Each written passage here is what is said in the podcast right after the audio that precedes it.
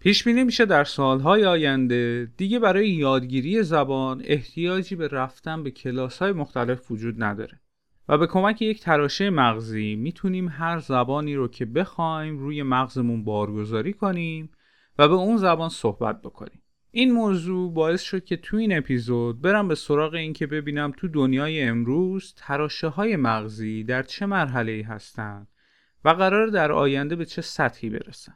اگر دوست داریم بیشتر در مورد تراشه های مغزی بدونین ازتون دعوت می‌کنم که همراه من باشین در پادکست آینده نزدیک.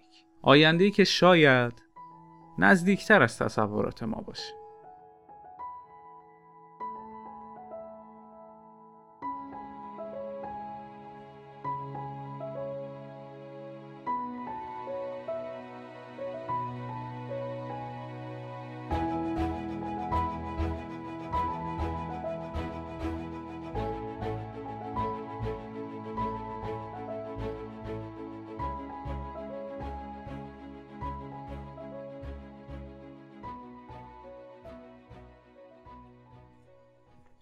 سلام من بابک معمار هستم و شما به هفتمین اپیزود آینده نزدیک گوش میدین که در 18 تیر ماه 1400 منتشر میشه پادکستی که من تو هر قسمتش در مورد یک فناوری، اختراع یا تکنولوژی صحبت می‌کنم که ممکنه در آینده نزدیک زندگی من یا شما رو تغییر بده. تو این قسمت تصمیم گرفتم که در مورد تراشه های مغزی صحبت بکنم. یک قطعه خیلی کوچیک که داخل مغز ما قرار می‌گیره و کمک می‌کنه تا عملکرد مغزمون بهبود پیدا بکنه. به قول علی بندری عزیز ذهن ما اگر ماشین بود ما مدهوش قدرت سازندش می‌شدیم. وقتی که بچه هستیم فقط با گوش دادن به صداها و کلماتی که واقعا هیچ درکی ازشون نداریم و شاید هیچ معنایی هم واسمون نداشته باشه معمولا بعد از دو سال یاد می‌گیریم که چجوری صحبت بکنیم و منظور خودمون رو بیان بکنیم برای بقیه. و خوب این نشون میده که ذهن ما واقعا یک قدرت خارق‌العاده داره. واقعا هیچ فرقی نداره که ما معتقد باشیم به نظریه فرگشت داروین یا هر تئوری دیگه ای که در مورد خلقت و پیدایش انسان وجود داره. اما یه چیزی مسلمه. اینکه مغز ما مغز انسان در طول تاریخ رشد پیدا کرده. پیچیده تر شده. این قدرت رو به انسان داده که بتونه با محیط اطرافش ارتباط برقرار بکنه و تونسته هر روز مسائل سختری رو حل بکنه چالش های بیشتری رو مدیریت بکنه و باشون دست و پنجه نرم کنه. تو پرانتز اگر به نظریه تکامل داروین علاقه مندی من پیشنهاد می‌کنم که حتما اپیزود 21 پادکست بی پلاس یعنی ایده خطرناک داروین رو گوش بدی. لینکش رو تو توضیحات می‌ذارم. پرانتز بسته. مغز انسان توی این سیر تاریخی به صورت پیوسته رشد کرده. تو تبدیل شده به چیزی که خیلی از دانشمندا و ما مدعی هستیم که امروز میشناسیمش. هرچند که به نظر من هنوز خیلی اسرار ناپیدایی وجود داره که باید سالها زمان ببره تا ما اونها رو بشناسیم. دانشمندا هر روز تلاش می‌کنن تا یه سری روش های جدید پیدا بکنن الگوریتم جدید پیدا بکنن که با استفاده از اونها بتونن مغز انسان رو ارتقا بدن ظرفیت استفاده از مغز رو بالاتر ببرن. به ما کمک می‌کنن تا بتونیم روی کارهامون تمرکز بیشتری داشته باشیم. و خب اینجوری بتونیم کارایی مغزمون رو بالاتر ببریم. انواع و اقسام کلاس های مختلف مدیتیشن کلی محتوای آموزشی که الان توی فضای مجازی می‌بینی دارن در مورد این صحبت می‌کنن که چگونه یاد بگیریم ظرفیت مغزمون رو ببریم بالا. مطمئنم که توی اینستاگرام، فیسبوک یا گروه های واتساپ دیدی اینجور محتوا رو. من خودم به شخص روش های مختلفی رو امتحان کردم کتاب های مختلفی رو خوندم که بتونم یاد بگیرم چجوری ظرفیت مغزمو ببرم بالاتر بتونم کارایش رو ببرم بالاتر بتونم تمرکز بیشتری بکنم روی کارها. خب این نشون میده که نه تنها دانشمندا که حتی مردم عادی هم علاقه دارن که یاد بگیرن چجوری مغزشون رو پرورش بدن قدرتش رو بیشتر بکنن و تواناییاش رو ببرن بالاتر. و جالب اینجاست که پتانسیل ذهن ما آدما برای رشد خیلی بیشتر از اون چیزیه که فکر می‌کنیم. خیلی تحقیقات زیادی روی مغز انسان انجام شده که خب نشون میدن ما واقعا با یه ساختار منحصر به فرد سر و کار داریم. که شاید زمان خیلی زیادی احتیاج باشه که ما بتونیم درک درستی ازش پیدا بکنیم. و واقعا این یکی از رازهای خلقته. مغز ما انقدر پیچیده است که تا حالا هیچ کامپیوتری رو توی جهان نتونستیم بسازیم که مثل مغز ما عمل بکنه.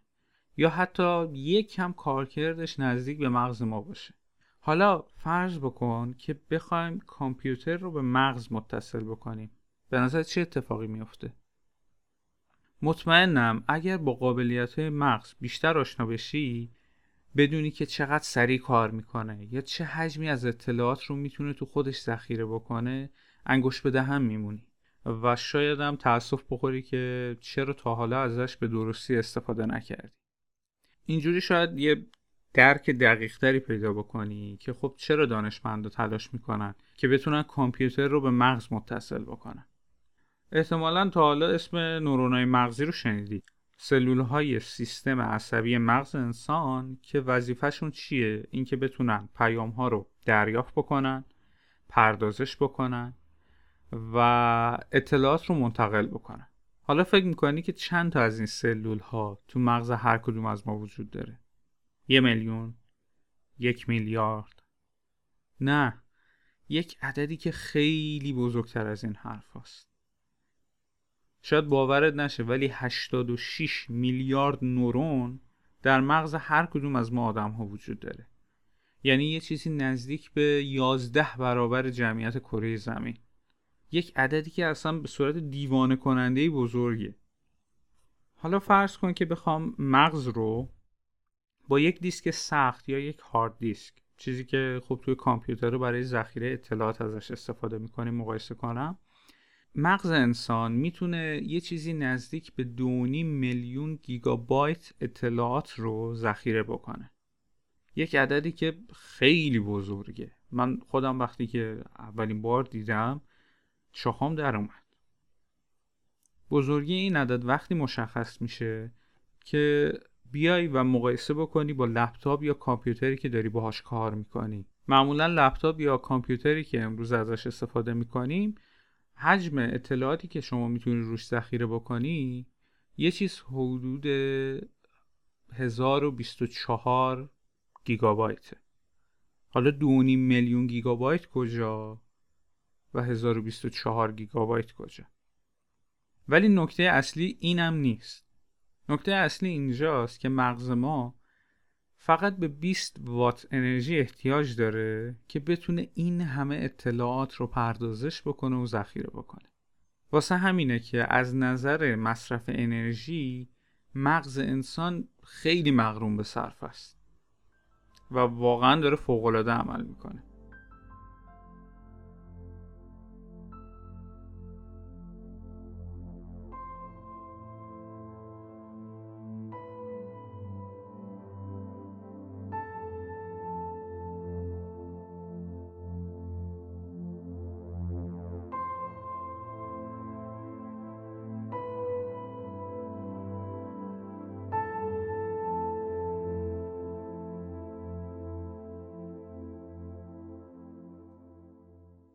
شاید تا اینجا خیلی تعجب کرده باشی. با خودت بگی که وای عجب مغزی داریم ما. ولی خب این همه ماجرا نیست. قسمت جذاب ماجرا اینجاست که اومدن چهارمین کامپیوتر قدرتمند دنیا رو برنامه ریزی کردن تا بتونه مغز انسان رو بازسازی بکنه. فعالیت مغز انسان رو شبیه سازی بکنه.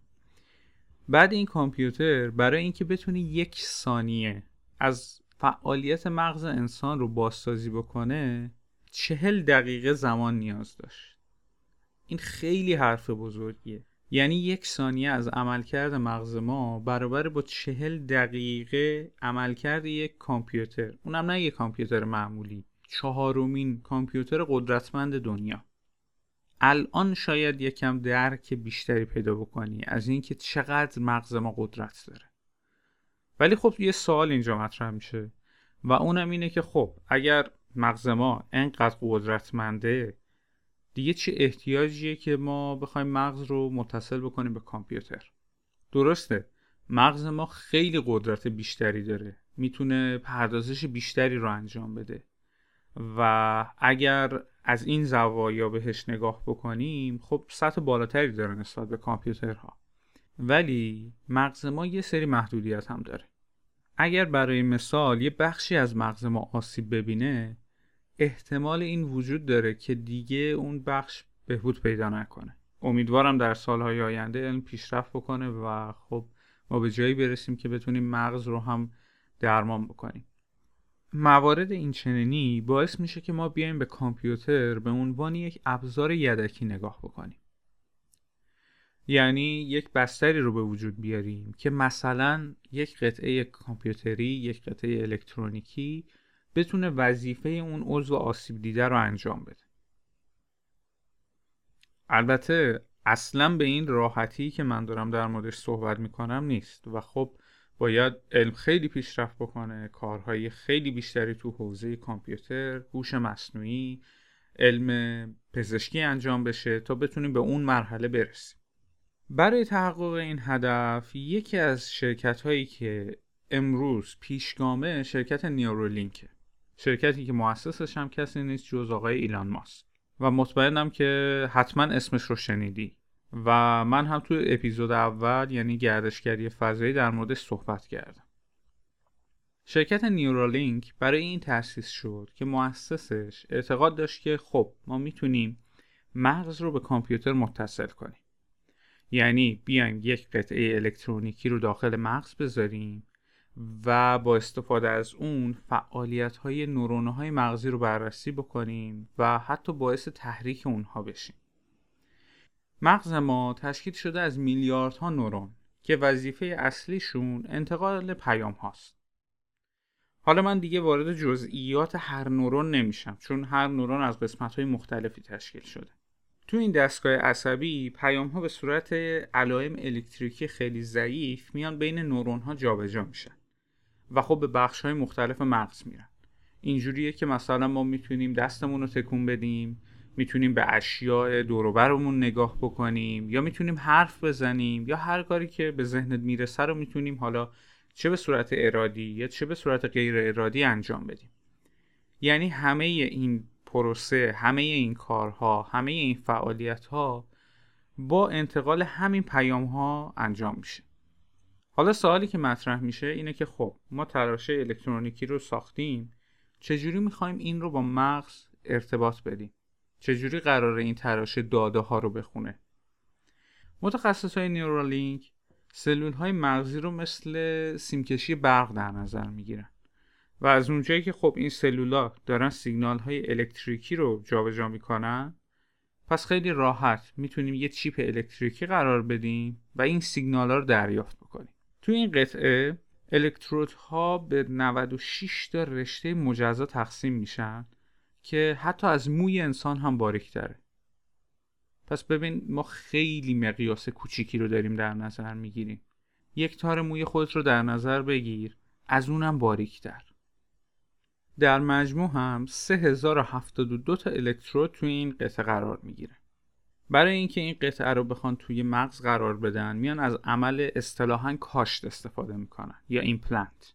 این کار با استفاده از یک دستگاه جراحی که برای همین کار اصلا درست کردن و طراحیش کردن انجام میشه. یک قسمت از جمجمه رو به اندازه یک سکه برش میدن و هر کدوم از این رشته ها رو با استفاده از اون دستگاه به قشر مغز میدوزن. درست مثل چرخ خیاطی. این رشته ها رو طوری توی مغز قرار میدن که روی قشای مغز با نورون ها در ارتباطن و می‌تونن سیگنال ها رو دریافت بکنن یا ارسال بکنن. و جالب اینجاست که این عمل فقط 16 دقیقه زمان می‌بره. یعنی در عرض 16 دقیقه این کل پروسه عمل انجام میشه و اون قطعه رو توی مغز شما میکارن. و واقعا برای یک عمل سطح بالای این چنینی خیلی شگفت انگیزه برای خوندن داده هم از روی این رشته ها یه چیپ الکتریکی رو پشت گوش قرار میدن که وظیفه انتقال داده رو به کامپیوتر بر عهده داره. این چیپ هم از یک باتری تشکیل شده که به صورت وایرلس شارژ میشه و طوری طراحی شده که حتی بعدا بشه به صورت بلوتوث وصل بشه به گوشی های همراه ما. احتمالا در آینده نزدیک این عمل کاشت دقیقا به راحتی عمل اصلاح عیوب چشمیه یا همون عمل لیزیکی که به صورت عامه همه می‌شناسیم. کسی که تجربه عمل رو داشته باشه می‌دونه که این عمل خیلی ساده است و خیلی هم با سرعت انجام میشه. شاید یه روزم ما بشینیم زیر این دستگاه و عمل رو روی مغز ما انجام بدن.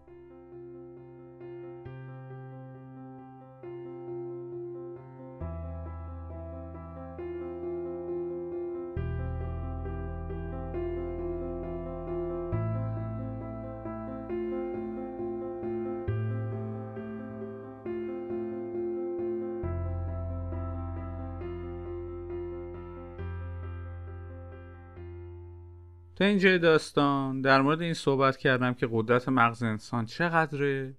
این که تراشه های مغزی که نیورالینک ارائه کرده چی هست و چجوری کار می‌کنه. الان وقتشه که یکم در مورد آزمایشهایی بگم برات که این شرکت انجام داده. سال 2020 تو مراسم معرفی دستاوردهای شرکت ایلان ماسک میاد سخنرانی می‌کنه. تراشه مغزی نورالینک رو معرفی می‌کنه و از اهداف بزرگی که شرکتش در سردار صحبت می‌کنه. بعد در ادامه مراسم از سه تا خوک رونمایی می‌کنه. اولین خوک اسمش جویس بود که توی مغزش هیچ تراشه رو نکاشته بودن و فقط می‌خواستن نشون بدن که یک خوک در حالت طبیعی چه واکنشی از خودش نشون میده. چجوری غذا می‌خوره یا چجوری آب می‌خوره. خوک دوم اسمش درستی بود. و یک تراشه مغزی رو داخل مغز درستی کاشته بودن و بعد از دو هفته هم اون رو در آورده بودن. اینجوری می‌خواستن نشون بدن که هر زمان که مایل باشی می‌تونی تراشه رو از داخل مغز در بیاری. بدون اینکه برات مشکلی پیش بیاد یا روتین زندگی تغییر بکنه و دوباره برگردی به حالت اولیه. سومین خوک هم اسمش گوتری بود. که یک تراشه مغزی رو داخل مغزش کار گذاشته بودن و با هر حرکتی هر عملی که انجام می‌داد سیگنال ها رو می‌تونستن توی کامپیوتر ثبت بکنن. همه فعل و انفعالات مغز گوتری رو به صورت سیگنال برای کامپیوتر ارسال می‌کردن و روی کامپیوتر ذخیره می‌کردن. اینجوری توی اون مراسم اومدن از گام اول که فقط اتصال مغز به کامپیوتر بود رونمایی کردن و نشون دادن که این کار رو واقعا می‌تونن به صورت درستی انجام بدن. این ماجرا گذشت. تا امسال یعنی سال 2021 نیورالینک اومد این بار از یک میمون رونمایی کرد که یک تراشه مغزی رو براش کار گذاشته بودن و این میمون نشسته بود و داشت بازی کامپیوتری انجام می‌داد. حالا بازی به چه صورت بود؟ روی صفحه مانیتور یک مربع بزرگ رو به 25 تا مربع کوچیکتر تقسیم کرده بودن. و توی هر زمان به صورت رندوم یکی از این مربع ها روشن میشه. هدف بازی چیه اینجا؟ هدف بازی اینه که میمون با استفاده از دسته بازی یک دایره توپر رو جابجا جا بکنه و ببره روی اون مربعی که به صورت تصادفی روشن شده. و اگر بتونه این کار رو با موفقیت انجام بده برای اون میمون بهش به عنوان جایزه یه خوراکی میدن این تراشه مغزی رو روی اون قسمتی از مغز میمون کار گذاشته بودن که مسئول حرکت بود. حرکت دست مثلا. و به راحتی این سیگنال ها رو می‌تونستم منتقل بکنم به کامپیوتر. خب تا اینجا همه چی به نظر عادی میاد دیگه. اما داستان از اینجا شکل جدیدی به خودش می‌گیره. اومدن سیم دسته بازی رو قطع کردن. یعنی دیگه عملا دسته بازی کار نمی‌کرد و از مدار خارج شده بود. و اینجا بود که سیگنال هایی که از مغز میمون دریافت می‌شد رو به جای سیگنال های دسته بازی میفرستادن برای کامپیوتر بازی. بعد اومدن بررسی کردن دیدن دایره ها بازم دقیقا داره میره روی همون نقطه ای که خونه رنگی وجود داره و میمون غذاش رو می‌گیره. اینجوری میمون با ذهن خودش دایره ها رو جابجا می‌کرد. و این نشون می‌داد که تراشه داره به درستی سیگنال رو دریافت می‌کنه و ثبت می‌کنه. من خودم فیلم این آزمایش رو تو یوتیوب دیدم و حتما اگه علاقه مندین برین و ببینین. هم فیلم آزمایش اول وجود داره هم آزمایش دوم. خیلی جالب بود. و واقعا به نظرم برای انسان یک افق روشنی رو در زمینه استفاده از تراشه های مغزی نشون میده. تو این مرحله واقعا می‌تونم بگم که ما انسان ها وارد یک فاز جدید شدیم. دریچه های خیلی زیادی به روی انسان باز شده. مثلا کسایی که نابینا هستن می‌تونن با استفاده از این تراشه بیناییشون رو به دست بیارن. یا افرادی که ناشنوا هستن می‌تونن صداها رو بشنون. و حتی این احتمال وجود داره. کسایی که دارای ناتوانی حرکتی هستن مثلا نمی‌تونن راه برن دستشون رو نمی‌تونن تکون بدن یا به صورت کامل فلج هستن هم بتونن دوباره توان استفاده از اون عضو از کار افتادهشون رو به دست بیارن. یا جالبه حتی افرادی که سر دارن یا پارکینسون دارن اینها هم امیدی هست که بشه در آینده با استفاده از همین تراشه های مغزی بهبود پیدا بکنن. شاید در آینده نزدیک ما بتونیم گوشی های هوشمند خودمون رو هم با همین تراشه های مغزی کنترل کنیم. یعنی شما لازمه مثلا فکر بکنی که می‌خوای به یک شخصی پیام بدی یا بهش زنگ بزنی و فقط با فکر کردن اون عمل انجام بشه روی گوشی. حتی میشه پا رو یه گام فراتر هم گذاشت. اینجور میگن که ذهن انسان هیچ چیزی رو پاک نمی‌کنه. یعنی هیچ چیزی به صورت دائم توی ذهن ما پاک نمیشه. اگر چیزی رو خاطرمون نیست یا به یاد نمیاریم در واقع این ذهن ماست که داره اون رو نادیده می‌گیره. به کمک این تکنولوژی یعنی همین تراشه های مغزی ممکنه که ما بتونیم خاطراتی که تو ذهنمون هست رو به یاد بیاریم. چه اون خاطراتی که الان به یادشون داریم و چه اونهایی که فکر می‌کنیم فراموش کردیم. و اونا رو مثل یک ویدیو تماشا بکنیم. و همه احساساتی که توی اون لحظه و توی اون مکان داشتیم رو دوباره تجربه بکنیم. یعنی به معنای واقعی باز همون لحظه رو زندگی کنیم. بدون اینکه کوچکترین تغییری داشته باشه. و شاید شاید بتونیم خاطرات تلخمون رو یا هر خاطره دیگه رو ویرایش هم بکنیم. تغییرش بدیم و اونجوری که خودمون دوست داریم بازسازیش کنیم. حتی ممکنه یه روزی برسه که ما بتونیم این خاطرات رو تو اینستاگرام به اشتراک بذاریم. اینجوری افراد دیگه هم می‌تونن اون حس و حال و اون لذت زیبای اون خاطره رو تجربه بکنن. فقط کافیه که اون خاطره به اشتراک گذاشته شده رو بیان روی ذهنشون بارگذاری بکنن و با تمام وجود حسش بکنن. حتی خاطره افرادی که دیگه در بین ما نیستن. و خب این برای همیشه موندگار میشه. به خاطر اینکه همه این خاطره ها داره روی کامپیوتر ثبت میشه. و این داده و این اطلاعات برای همیشه می‌تونه موندگار بشه.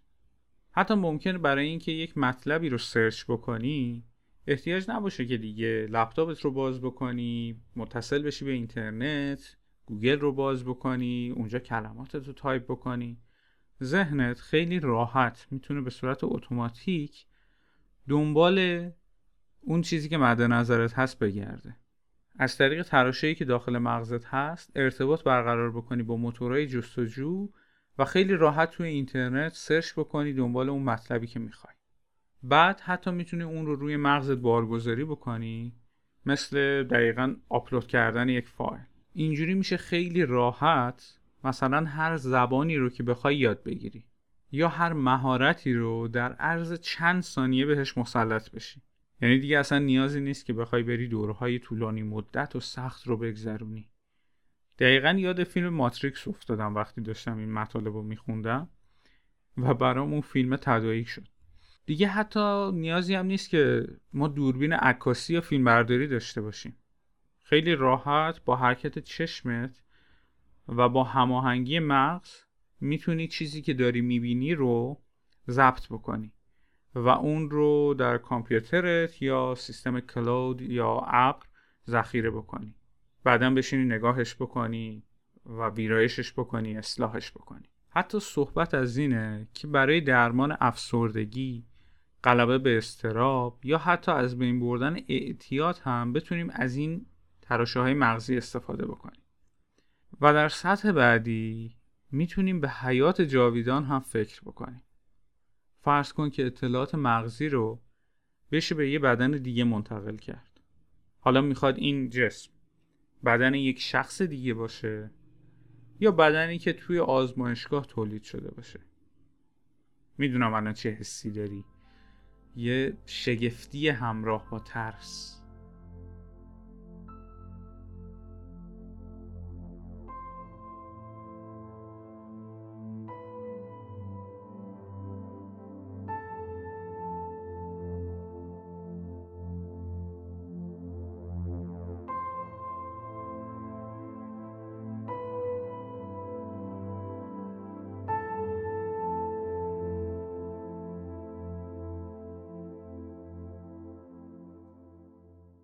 همه این کاربردهایی که تا الان در موردش صحبت کردم مثل یادآوری خاطرات، بالا بردن سطح کارایی مغز یا کاربردهای پزشکی تراشه های مغزی زمانی برای ما به نظرم جذابه که ما به نیمه پر لیوان نگاه بکنیم. مثل هر تکنولوژی جدیدی که به وجود میاد تراشه های مغزی هم می‌تونن علاوه بر تاثیر و عملکرد مثبتی که دارن نیمه تاریکی هم داشته باشن. چی میشه اگر اطلاعات نادرست یا دستکاری شده وارد مغز انسان بشه؟ چی میشه اگر خاطراتی که تو ذهنمون وجود داره دستکاری بشن جوری که افراد سوجو بتونن ازش استفاده بکنن؟ تصور کن مثلا یک گروه هکر بتونن این تراشه ها رو دستکاری کنن. یا حتی ممکنه از این طریق بشه افراد رو کنترل کرد. رفتارشون، اعمالشون و حتی زندگیشون رو به کمک این تراشه ها به دست گرفت. کنترل ذهن افراد واقعا می‌تونه ویران کننده باشه. نگرانی های خیلی زیادی وجود داره برای سطح دسترسی شرکت ها و دولت ها به این تکنولوژی. و نهادهای زیادی از همین الان نگرانن که در آینده نوع جدیدی از بردهداری به وجود نیاد. اینجا خب کاربردهای نظامی هم می‌تونن خودشون رو نشون بدن. فرض کن که مثلا ابر سربازایی رو به وجود بیارن که بشه با این تراشه ها مغز اونا رو کنترل کرد. و یا اصلا حتی بدون نیاز به استفاده از روش های شکنجه تراشه های مغزی رو میان داخل مغز اون شخصی که مد نظرشون هست میکارن و خیلی راحت اطلاعاتش رو خارج می‌کنن. و واقعا من خودم وقتی فکر می‌کردم که چه نیمه تاریکی می‌تونه داشته باشه تراشه های مغزی و چه استفاده هایی می‌تونن ازش بکنن یکم شک برم داشت که اصلا احتیاج است چنین چیزی اختراع بشه یا نه. به هر حال در آینده نزدیک ما بیشتر خواهیم شنید از این تکنولوژی. امیدوارم حداقل به نفع بشریت باشه تا به زیانش. چیزی که شنیدین هفتمین قسمت پادکست آینده نزدیک بود. ممنون از پیام هایی که برام می‌ذارین. چه در Castbox چه در صفحه اینستاگرام پادکست. واقعا بهم انرژی میده و باعث میشه که بیشتر تلاش بکنم برای اینکه بتونم اپیزودهای بهتری رو بسازم. یک عذرخواهی هم بکنم برای تاخیر یک هفته ای که برای انتشار این پادکست رخ داد. بخشش تقصیر من بود. بخشش هم خب تقصیر برق و آب و اینترنت بود. امیدوارم دوستان حواسشون به بیمارستان ها باشه حداقل. چون جون مردم ارزش بالاتری داره نسبت به بیت کوین. خوشحالم که تا اینجا همراه من بودین. آینده نزدیک واقعا به حمایت های شما نیاز داره. اگر کسی رو می‌شناسین که فکر می‌کنین به تکنولوژی های آینده علاقه منده لطفا حتما آینده نزدیک رو بهش معرفی کنین. و یا حتی می‌تونین اگر دوست داشتین یکی از اپیزودهایی که خودتون بیشتر بهش علاقه دارین رو برش پخش بکنین. پادکست های فارسی با حمایت های شما عزیزانه که به جلو پیش میره. آدرس شبکه های اجتماعی آینده نزدیک رو هم می‌تونید توی توضیحات همین اپیزود مشاهده کنید. حتما به صفحه اینستاگرام سر بزنین و نظرات، انتقادات و پیشنهادات خودتون رو تو Castbox، Apple Podcast، Google Podcast یا هر جای دیگه که صدای من رو از طریق اون میشنویم برام ارسال کنید تا نقاط ضعف و قوت خودم رو بهتر بشناسم. من بابک معمار هستم و آخر هفته فوق‌العاده ای رو براتون آرزو می‌کنم از پادکست آینده نزدیک.